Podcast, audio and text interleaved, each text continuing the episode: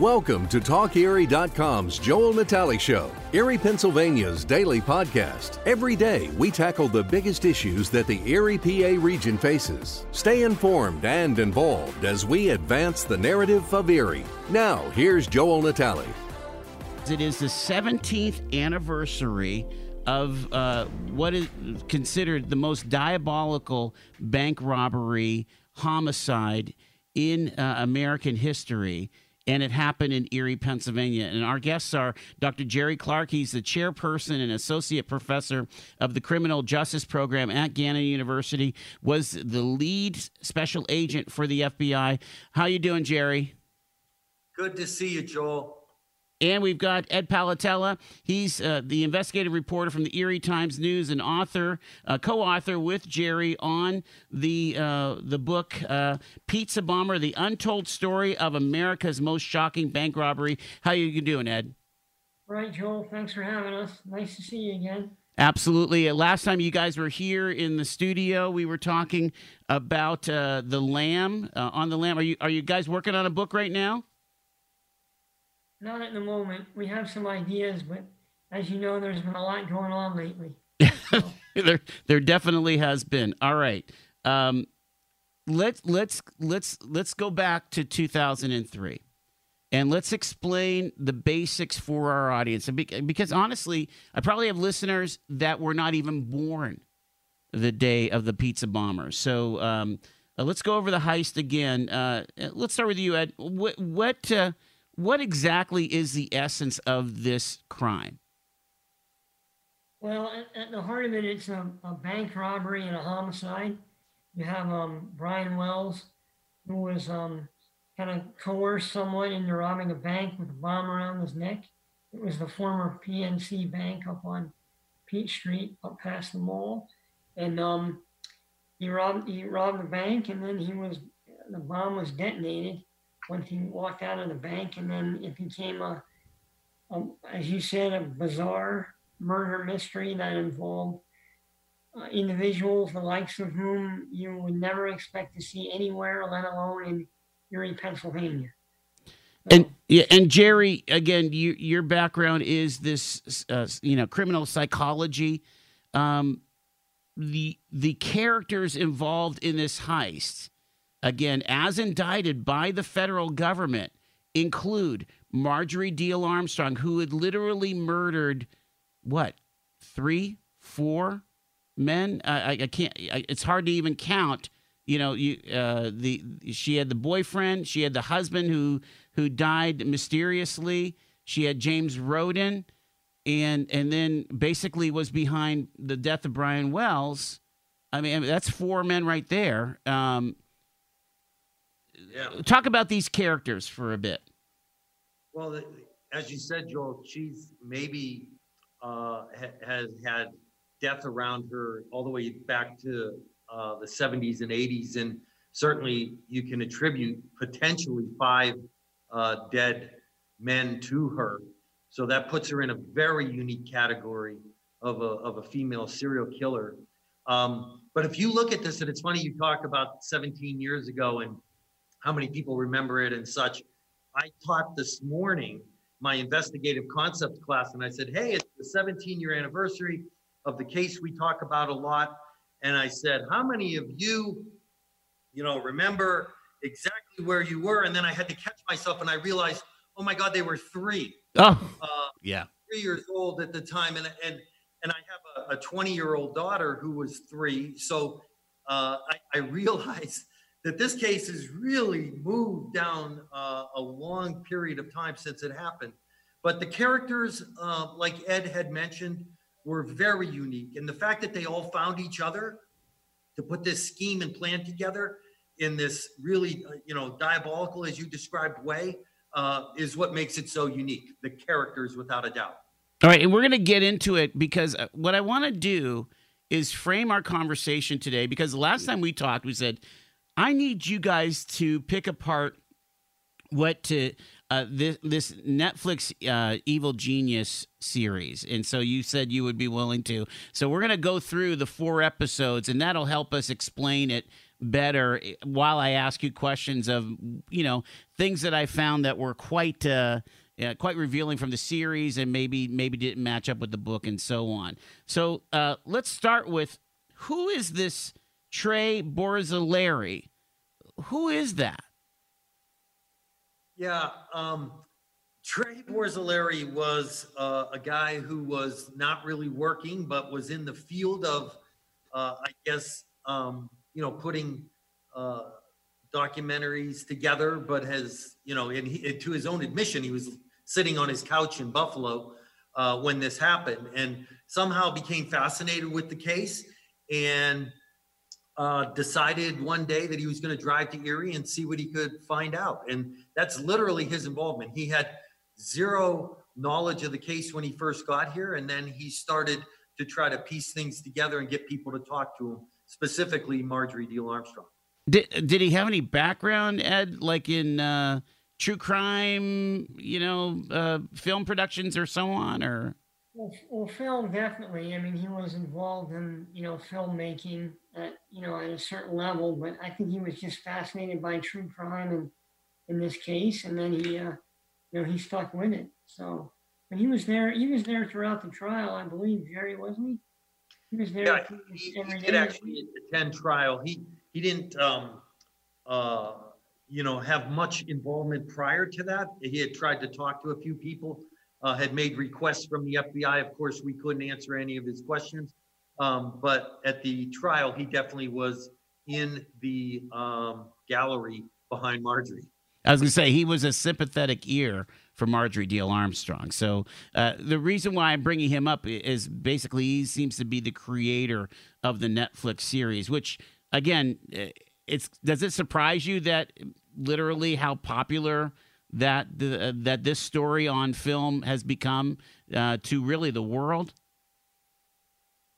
Yeah, I gotta say, um, I mean, obviously, we knew we, the story is just one that's so hard. Three dead uh, individuals within three weeks in one case, and then making the links between the three deaths and how crazy they all were, and the whole freezer incident, and so yeah, it was crazy. But to to think that it got to this level uh, through Netflix was just something I never anticipated. Yeah. All right, so we're going to start with uh, with the with the first uh, the first episode. It's called the heist. Alrighty, and so they basically explain that uh, Brian Wells uh, received a phone call at the Mamma Mia's Pizza. Uh, actually, the call I guess went to the owner, and the owner gives it gives the phone to Brian and it's for what is it like a medium pepperoni or sausage and cheese pizza sausage and pepperoni sausage and pepperoni, sausage and pepperoni. oh my gosh yes and and um, he delivers it to a television tower which again they had to put a gate up on you know recently in the last few years because uh, after evil genius came out people started spelunking and grabbing you know dirt samples of the site and whatever. It's insane. But uh, you know, he he delivers the pizza, and uh, they come out, uh, and we're we're thinking that uh, it was either what Ken Barnes or or Floyd Stockton. You know, put the collar bomb on on Brian. Uh, Marjorie Diehl puts a uh, a shirt over his head, this guest shirt, which is crazy and they give him this note, and he's supposed to try to rob the PNC Bank and then do this this bizarre um, scavenger hunt. Um, and then what happens is uh, the the the robbery call, the silent alarm goes off. PSP, the Pennsylvania State Police, pull Brian over at the um, eyeglass world, and that's where the bomb actually detonates, and Brian is killed, and the the plot is over. So, what did I miss right there? No, I mean that that sort of summarizes the whole beginning. And two things, Joel, again, that I always touch on when I talk about this, even on a day like an anniversary. You know, somebody's family member died in a horrific manner, and in fact, there were three horrific deaths in this case. Um, so I never forget and lose sight of the fact that these are victims, uh, whether they're involved or not. You we can talk a lot about that, but it doesn't matter. It's still a death, and it, it still was a horrific way to die. And so I feel for the families and I feel for their loss, even on anniversaries where it's even higher, they have to relive it again. So that's a, that's a tough, tough thing to do.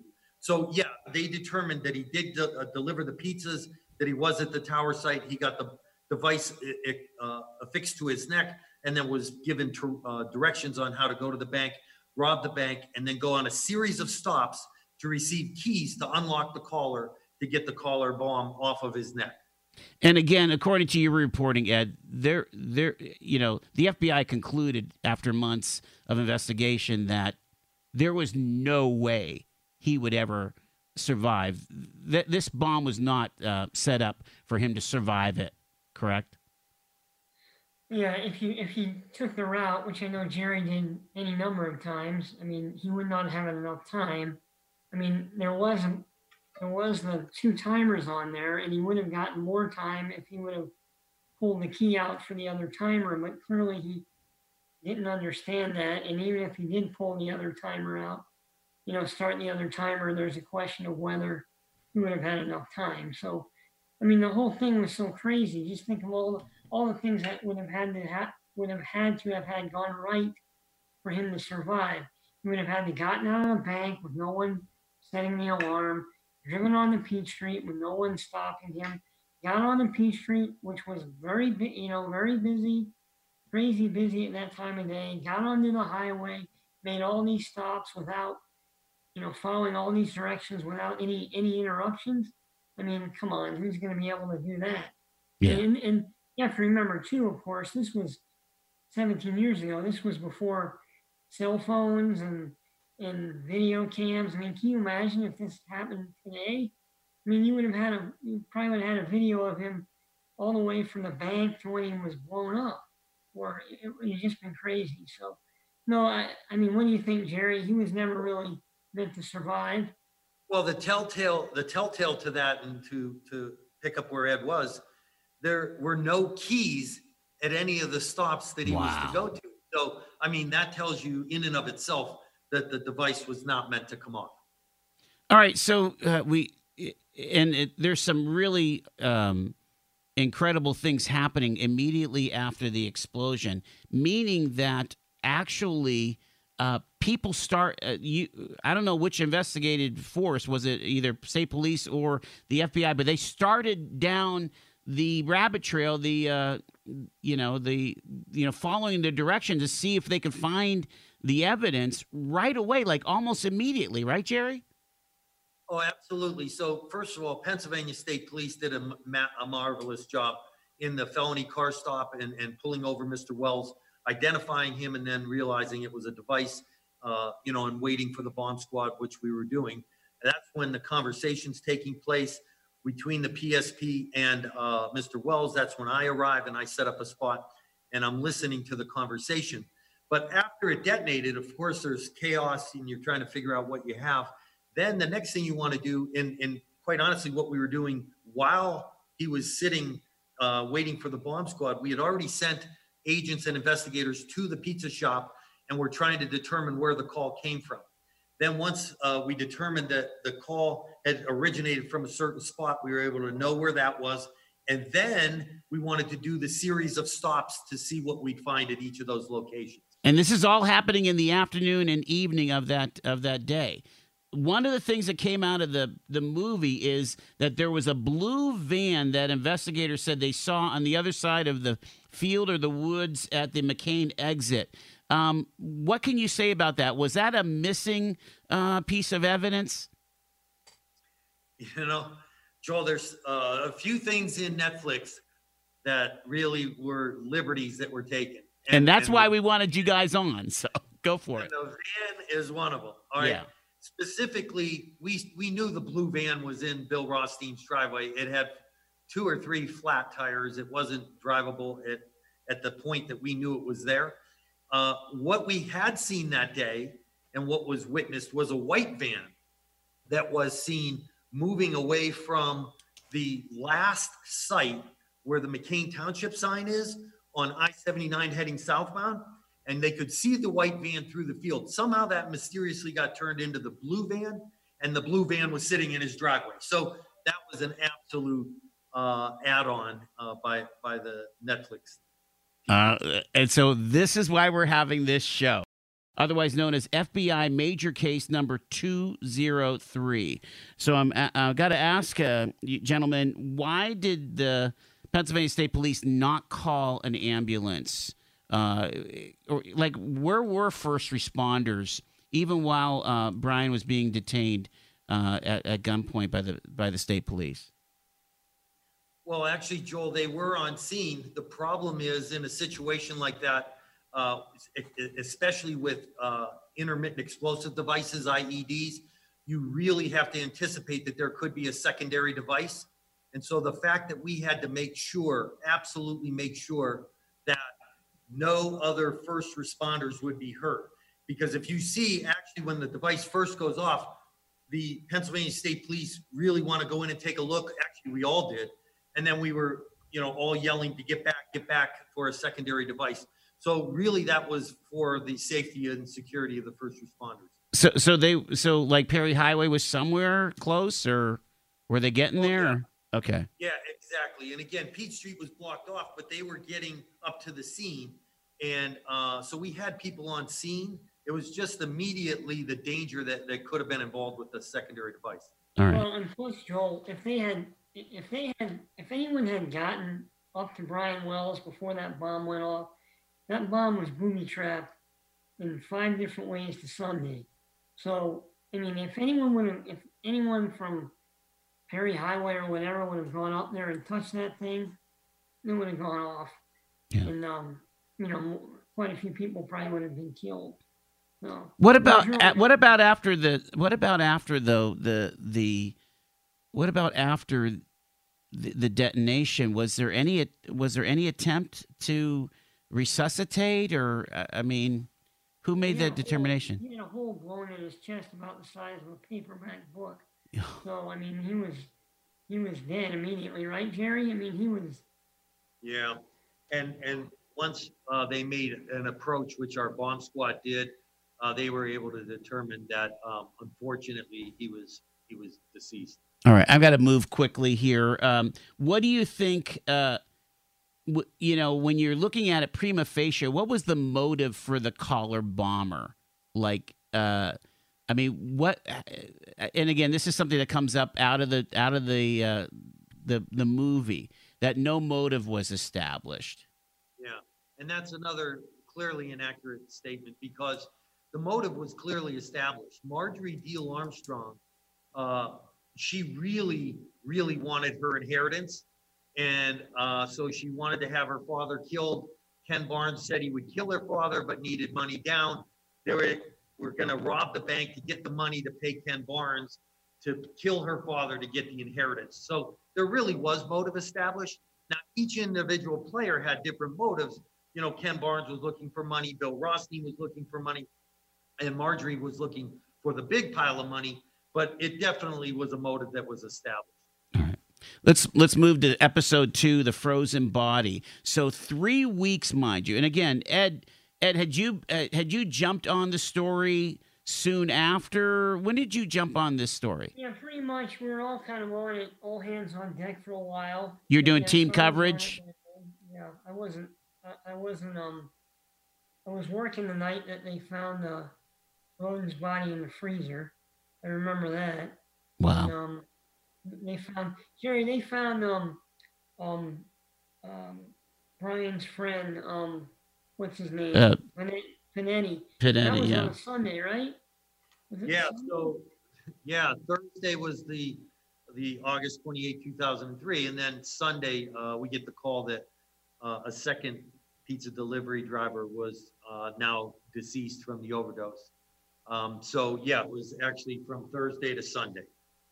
So you're working Sunday night, Ed, at, at, at the No, I newsroom? was working whatever day it was when they uh, when they turn up um, Roden's body in the freezer. And that was about three weeks uh, later, right? Isn't that when uh, Bill Rothstein started calling Pennsylvania State Police? Um, Right. when did FBI find out about those phone calls to PSP? Uh, right away. So that's one of those things that we were cooperating with because of his location. You know, for, uh, 80, 8631 and 8645, they, they basically share the same driveway on Peach Street. So uh, we got notified exactly that there was a, a, a call. And uh, that's when I responded to the Pennsylvania State Police Barracks uh, after going to the house initially, and then I could interview Bill Rothstein. And that was September 21st, uh, like you said, about three weeks later, 2003. Again, with your understanding of Marjorie, uh, Jerry Clark, could she really have that kind of control over Bill Rothstein and his psyche to to have him dispose a body for her? Yeah, that was one of those initial mysteries, you know, that Bill Rothstein was able to basically, you know, say, why would I bring a guy down this lane to deliver a pizza when it's right next door to my house and I have a dead body in the freezer? So, you know, anyone in their right mind is thinking, oh, that can't be possible.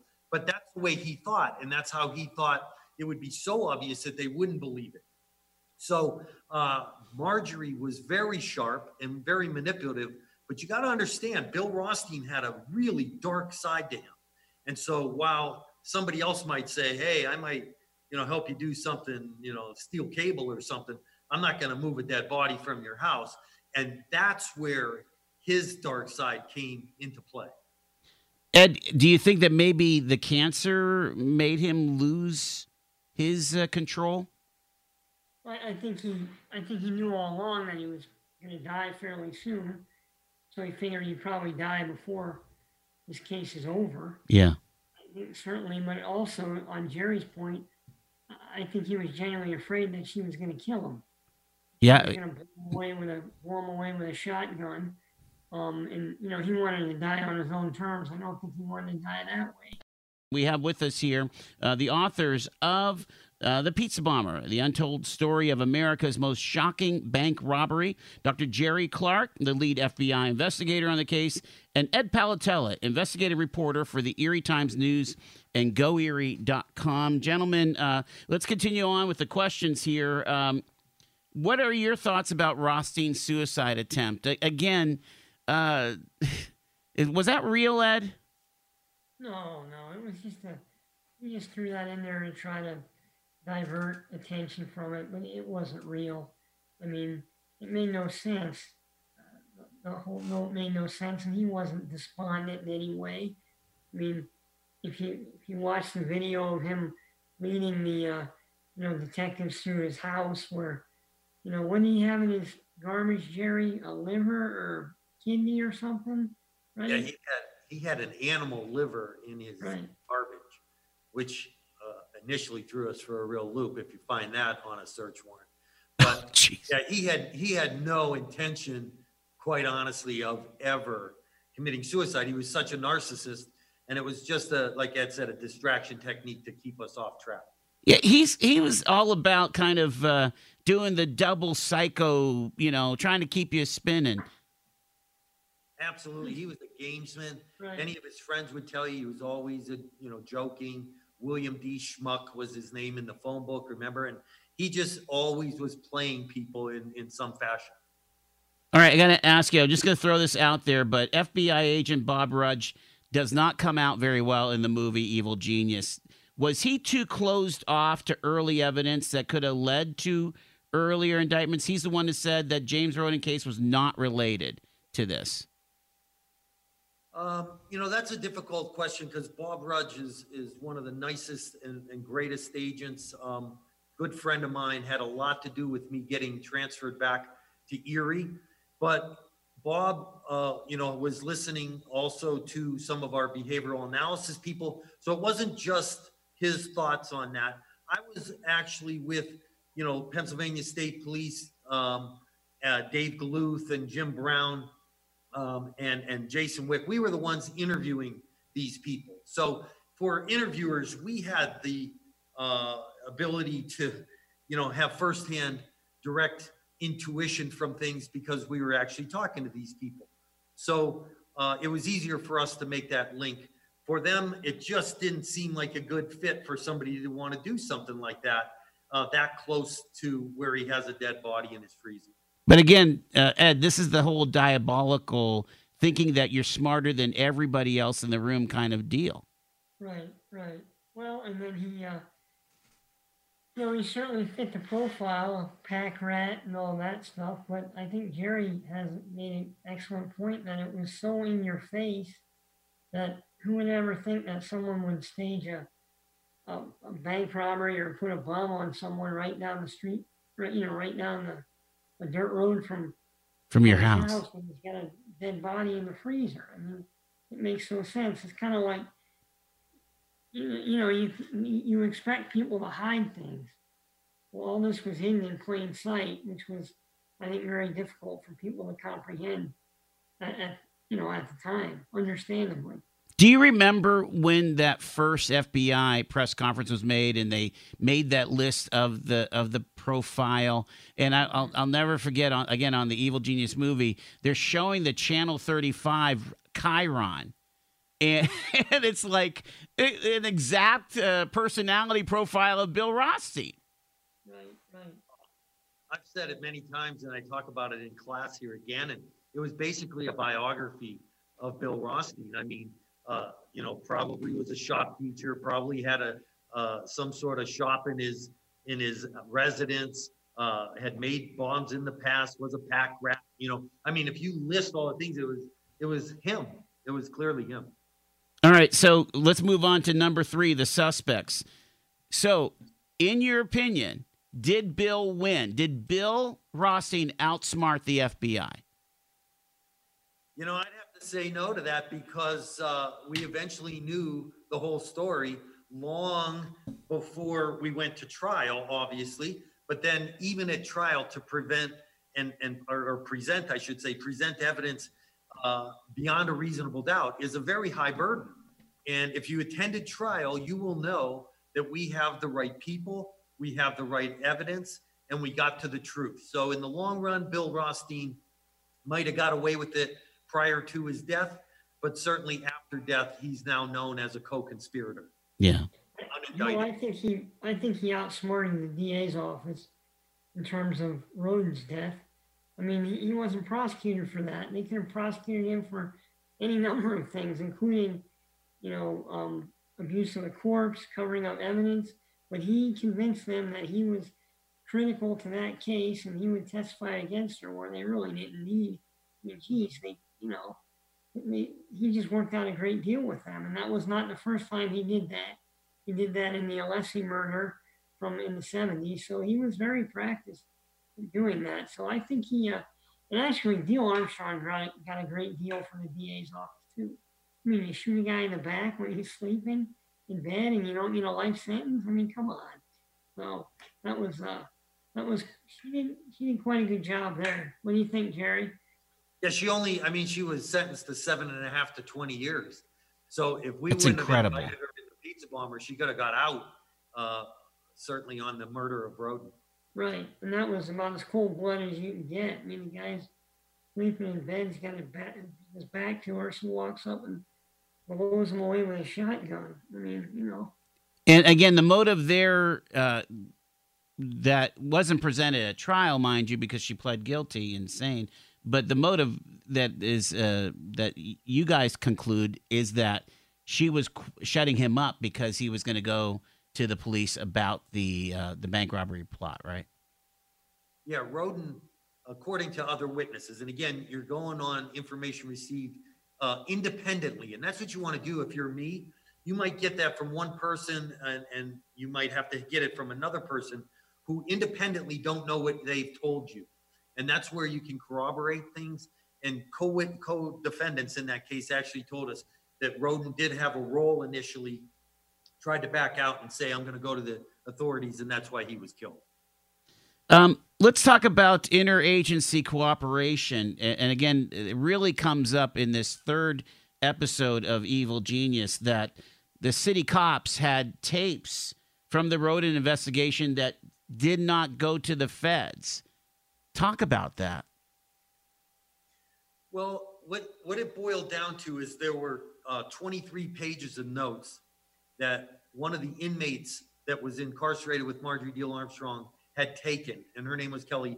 And Kelly Macula had taken those notes and she turned them over to the city. And the city were very much interested. And I, here's the way I sort of justify all this in my mind, Joel, without trying to think the worst of everything. Yeah. I try to think, well, the city had a homicide case and they were trying to work that. And so they have to keep their information. Um, you know, they also had the death of, of, of Pinetti and they're trying to figure that one out. That's not a FBI case at that point. And you really have to figure it's my job to take all three of those deaths and turn them into one big case. So while everybody's focused on solving their own case, things were not necessarily shared that would have been timely and, and helpful. I see. Uh, and and again, Ed, I'm just thinking of you guys at the newsroom. Like, how is this? Is it all? I mean, are you drawing the? Are you putting the pictures on the wall and and doing the yarn lines at the and all this stuff? Uh, how is this playing out at, uh, at the Times at 12th and Sass? I mean, pretty much, we're just trying to lay everything out and figure, trying to determine what was what was happening. Mean, we we had reason to believe, of course, that Rothstein was involved, just based on what the FBI had. But it really wasn't until the um, it really wasn't until the search of um, the search of um Barnes's house that that we figured we, we we really started putting everything together. And then I got a I got a tip about Jessica Hoopsick Okay. um, and that really, once we could connect her and Barnes, that pulled everything together. So, but before that, I mean, you know, there, there was a lot of, there wasn't much happening publicly in this case for years, which was frustrating.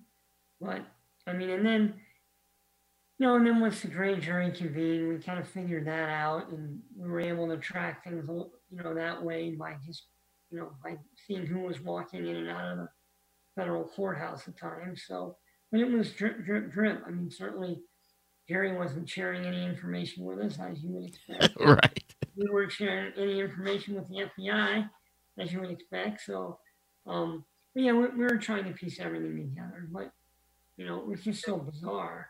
But I mean, once once Roden's body was found in the freezer, and then Diehl Armstrong and her past, and how it all seemed to be, you know, a repeat performance for her I mean, it all seemed to point.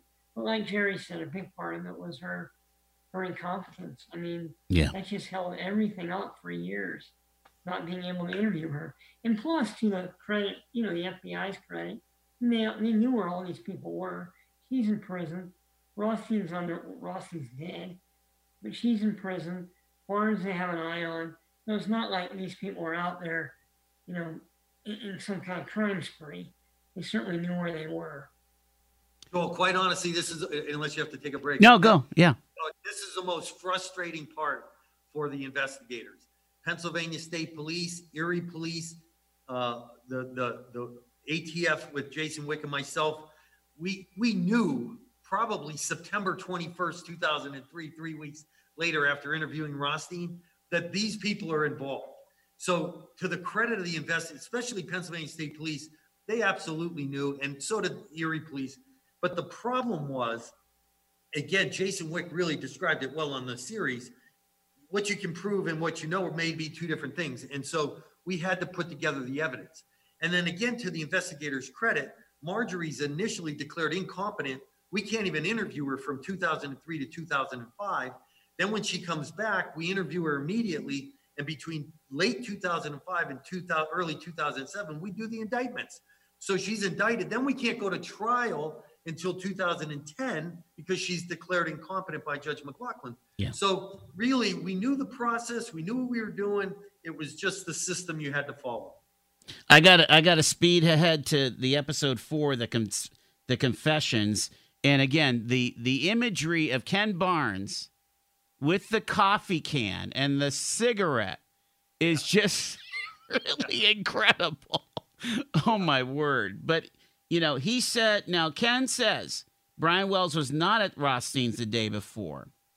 And well, and if a witness almost ran into the delivery car the day before, could he have been just delivering a pizza? Is the question. No, here, here's the here's the deal on that. Ken Barnes, Floyd Stockton, Marjorie Diehl Armstrong, all place, and again, this is all independent of each other. All said Brian Wells was at a pre-planning meeting. All three of them clearly stated that he was there.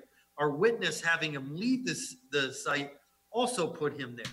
So he was clearly there. So and and when Ken Barnes goes on, if you hear that Netflix, he basically sees he, they say to him something about, well, then it, it's a chance he wasn't there that day, and he he said no. All he says was no. But and and Jessica says, well, I was with him most of the day, so he couldn't have been there. Well, there was time that you weren't with him, and he was there. Mm. So she changed her story. They got Ken sort of manipulated at the end, but firmly, all these witnesses saw him there prior. So Ed, what is you?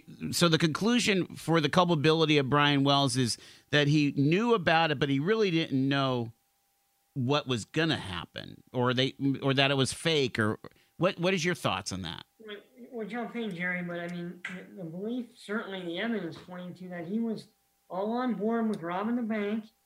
Um, and he was all on board wearing a fake bomb. But once the bomb was real, then he tried to back out. But he, he was in on the bank robbery. I mean, that, that's why they didn't pursue the death penalty. Um, I mean, he was part of the, he was a co-conspirator. Joel, I, I, I thank you, Ed. I, I, I- I rest myself on this, and this is what makes me feel hundred percent confident in what the evidence led us to. When he ri- arrives back there the next day, I'm confident he wasn't sure that it was gonna happen that day. He knew he was gonna help rob the bank at some point. Mm. When they call him the next day and he shows up, he's confused. That's why he's asking for the money to pay for the, for the pizza. But here's where, here's where everything breaks down. Marjorie tells him, tell them a group of black men put this around your neck and rob the bank. When he goes and robs the bank, if he's not cooperating, he's saying, this is Marjorie, this is Bill, this is Ken, this is Floyd. But he stayed with the story that they gave him. And that to me indicates that he had knowledge of and some involvement in. Now, was he tricked? You better believe it. He had no idea it was real. He had no idea that he was going to die that day. And I firmly believe that also. And again, uh, if I mean, people say that there was the gunshot, or Rothstein, or wrote, or whoever, uh, you know, shot in the air, Floyd Stockton, you know, that whole thing of the threat. Um, Yes. Yeah, really, really diabolical and just, just awful. Um, again, uh, so speak to Jessica Hoopsick. You, you, Hoopsick, you think she changed her tune for the for the TV cameras? Here's my thought on Jessica, and I've, I've interviewed her so many times, several times in a state of addiction that we, we couldn't even get her to make a lucid statement. So we'd have to take her to a, some treatment center or, or uh, home for uh, wayward, uh, you know, people that are abused and, and drop her off and then try to go back and interview her. So, but when we did get information from her, it was that, yes, I introduced Brian to these people. What happened is, I think she started to really feel guilty about making that introduction and then felt like she wanted to go back and cover Brian because he was a very nice man. All indications were that he was, and she felt bad about it. And, and that's where the guilt came into play. Ed, uh, again, the movie saying that there might have even been love or that she even had Brian's baby. I mean, any of that Sure. real? never able to confirm that that that Brian had a son. I mean, I, you know, and then where is the baby? I mean, I, you know, I'd like to see the baby, or, you know, it, it was just kind of out of left field. And that whole stuff about, well, I wasn't? Can they try these people in in state court? Try them for first degree murder? No, they can't. I mean, ultimately, it's like, okay, what's the point? I mean, he's in prison for the rest of her life, right? I mean, now she's dead. Barnes was going to be in prison for the rest of his life. I just couldn't figure out what they were trying to get at here. I mean, what, what? I mean, Yeah, wasn't- that's a great point. Right. because they got hung up on this thing that well nobody was charged with the the murder of brian wells well uh, using a destructive device resulting in death during the commission of a bank robbery is the same exact it's just different semantics it's terminology it's it's a life sentence. And we did not want to get into the death penalty with a person that had been declared incompetent because you never want to challenge whether or not somebody was put to death because of their mental illness. So we just didn't charge it that way. We charged it as a conspiracy to commit bank robbery using the destructive device resulting in death, which was effectively the same exact thing as a homicide charge. I mean, I do have some background, uh, master's degree in forensic psychology, and and, and so I, I know a lot about mental illness. And um, clearly, there was a discussion over bipolar or not bipolar. Certainly, she had multiple personality disorders, right? So, borderline personality disorder, antisocial personality disorder, histrionic personality disorder. Um, she had uh, the question or not of whether she was ever fully bipolar. Now, a lot of people will say she was. We had one psychologist come in and say she wasn't, and that it had just been ruled out all those years, and because they had never seen a depressed side of her. Right. Manic and depressed, uh, manic definitely, hypomanic definitely, but nobody had really seen a depressed side. So, not sure on that one. I, I would imagine that the company that does uh, all the collection for the collect calls made a fortune on Marjorie as she was calling every well how she called you every day right Ed? Every day sometimes more than once a day. So yeah. Did you did did your boss ever show you the bill? No well I, they asked no not really. I mean they asked initially what you know what was going on but right. you know nothing can you guys explain uh, how Robert Pinetti was involved with this? What was his role?